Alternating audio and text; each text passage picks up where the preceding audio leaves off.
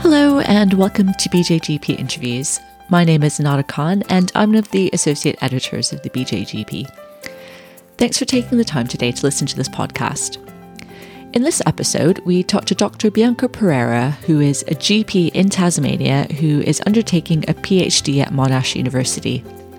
We're going to discuss a paper her and her team worked on titled General Practice Management of COPD Patients Following Acute Exacerbations, a Qualitative Study. So, thanks, Bianca, for joining us today.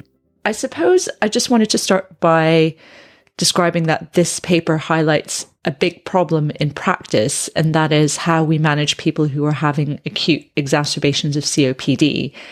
Um, tell us a bit more about the drive behind this research and the scope of the problem that you were researching. Yeah, sure. Um, in Australia, uh, COPD affects 1 in 20 people age 45 years and over and imposes a substantial healthcare burden, mainly related to acute exacerbations. So, um, even though uh, significant advances in understanding and treating this disease and the availability of up to date international and national evidence based guidelines, COPD remains one of the leading causes of potentially preventable hospital admissions. Evidence has shown um, that substantial proportion of these admissions are linked to readmissions. So more than 50% of patients are estimated to readmit within 12 months, and the risk is highest within three months immediately following discharge. Re-exacerbation um, are commonly a result of incomplete recovery. Uh, so which suggests that part of the high healthcare burden may be potentially preventable. So critical time to intervene to interrupt this pattern is widely regarded as a period immediately following an exacerbation. Again, um, COPD is primarily managed by GPs in the community. So although COPD is one of the leading causes of hospitalization, um, it is considered potentially preventable through effective self-management and care in general practice. So in this study, um, we aim to gain an understanding of current general practice care for COPD patients who have experienced severe acute exacerbations requiring hospitalization and identify barriers impacting upon the delivery of evidence-based care in general practice for these patients. So, this was a qualitative project, and you spoke to 18 different GPs. Talk us through what you did here. Yeah, so um, actually, uh, we conducted a qualitative descriptive study um, as a part of a larger mixed methods project of general practice management of COPD exacerbation. And um, firstly, we conducted a, a national cross sectional survey of GPs regarding general practice care. Then we invited GPs um, who completed the survey to undertake a qualitative interview to explore um, further their personal experience of care provision for this uh, patient group. And um, we interviewed 18 GPs via Zoom video conference platform. And what were the main themes that came out of your qualitative analysis? Yeah, sure. And um, we found that um, post exacerbation care was influenced by several factors. And we observed um, GP's knowledge and their um, variability in the clinical priorities that impacted upon the application of COPD guidelines. In addition, um, Australian general practice is patient centered and places high value on patients' narratives and shared decision making. So it was challenging uh, to achieve evidence based best practice care while practicing patient centered care. Um, GPs also described uh, frustration regarding insufficient time for post exacerbation consultations to deliver comprehensive care. So these difficulties um, prioritizing uh, COPD care due to time constraint is a particular pressure point within Australia's fee-for-service funding model. One of the other um, key concerns to emerge from the interview was uncertainty regarding pharmacological management. And GP expressed um, a desire for a clear information to guide inhaler therapy choice at each progression of the stepwise management. They also described um, rarely receiving sufficient clinical information from hospitalized patients or engaging in shared decision making with other healthcare professionals.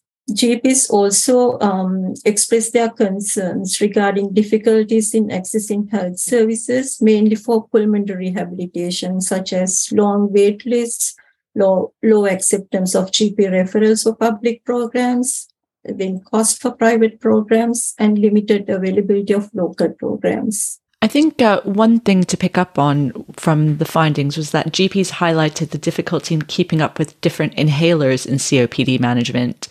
Yeah. Um, what are your thoughts about how GPs can keep on top of what's happening, given all of the competing priorities in practice? Yeah, so the um, that is actually a um, uh, problem uh, when I interviewed uh, many GPs. So it came uh, from many GPs because um, we usually use stepwise management in managing COPD in each step. So we have uh, so many uh, different, uh, for example, uh, corticosteroids, um, long-acting beta blockers, that kind of thing. So so many uh, in in each group, so many uh, inhalers and devices. So the GPs find it was a bit difficult to find what is the best one for uh, this each step of management. So usually um, they get this information from pharmaceutical companies but most GPs uh, they want to have a information that is unbiased information independent from the pharmaceutical companies yeah. I think that's an important point. I mean i can remember being in my training sessions and the lunch might be provided by pharmaceutical representatives coming to describe their new COPD inhalers because they know yeah. they're commonly used and we're the ones yeah. prescribing them. So I mm-hmm. think that's an important point about having unbiased information. Yeah. And did you consider the role of nursing staff or allied health professionals? Um, at least in the UK, most annual healthcare reviews for long term conditions like COPD are conducted by nurses. What's the practice in Australia? Yeah, so the uh, in Australian general practice, uh, nurses' role is different in each practice. And in most practices, um, uh, nurses' role is uh, do vaccinations and uh, healthcare assessment kind of thing. And uh, um, only uh, some of the nurses engaging um, something like patient health education and um, inhaler techniques, that kind of thing. So actually, uh, so GP suggested that is important to have the service of the uh, the practice GP for something like this. Suggested that uh, we use diabetic educators for educational things, that kind of thing. And so the GPs also suggested that is a good option but only thing is that in Australian general practice, the, the nurse's role is uh, not the same in every practice. And any other key findings that you want to highlight coming out from this research? In general practice, um, not only the GP, but patient also has a role uh, in managing their disease.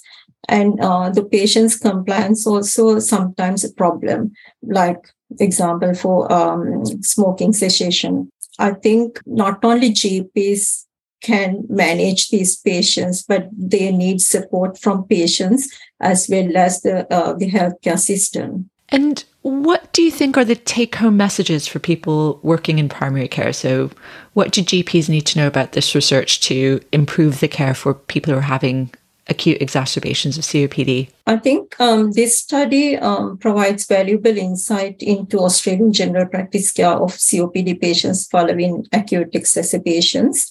So we identified several discrete uh, issues affecting the delivery of evidence-based care, and uh, importantly, most of them appear modifiable. So I think um, GPs, uh, additional support to GPs likely to indicate to ensure the um, clinical practice is evidence-informed.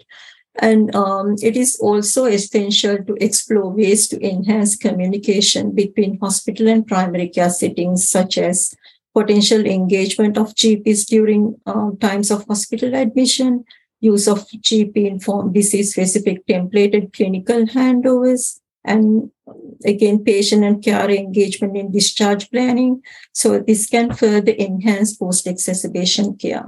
Yeah, and as you mentioned, involving patients with decision making and health promotion is likely to improve outcomes in this group of people as well. Okay, great. Yeah. Um, I wonder if you could just spend a few minutes going over what you did, what you found, and some of the main implications, just to summarize this research project. So, when when we interviewed the uh, GPs, so uh, they not only had the opportunity to uh, freely express their opinions and experiences during interview, and but also uh, they had the opportunity to self-evaluate their clinical practice and areas to be improved. For example, some GPs commented that participating in this, uh, this study had prompted them to consider using written COPD action plans more in their future clinical practice. And again, so this is a study by a GP with important messages about care in general practice. So they were happy to come up with opinions and their experiences regarding their practice. So uh, this study actually highlights the necessity uh, for GPs to maintain familiarity with evidence-based guidelines and also um, the need to support to GPs to overcome identified barriers to further improve the care of COPD patients. So I think that's a great note to end on. Thank you again, Bianca, for your time here, and thank you all very much for listening to this BJGP podcast. The original research article can be found on bjgp.org, and the show notes and podcast audio can be found at bjgplife.com.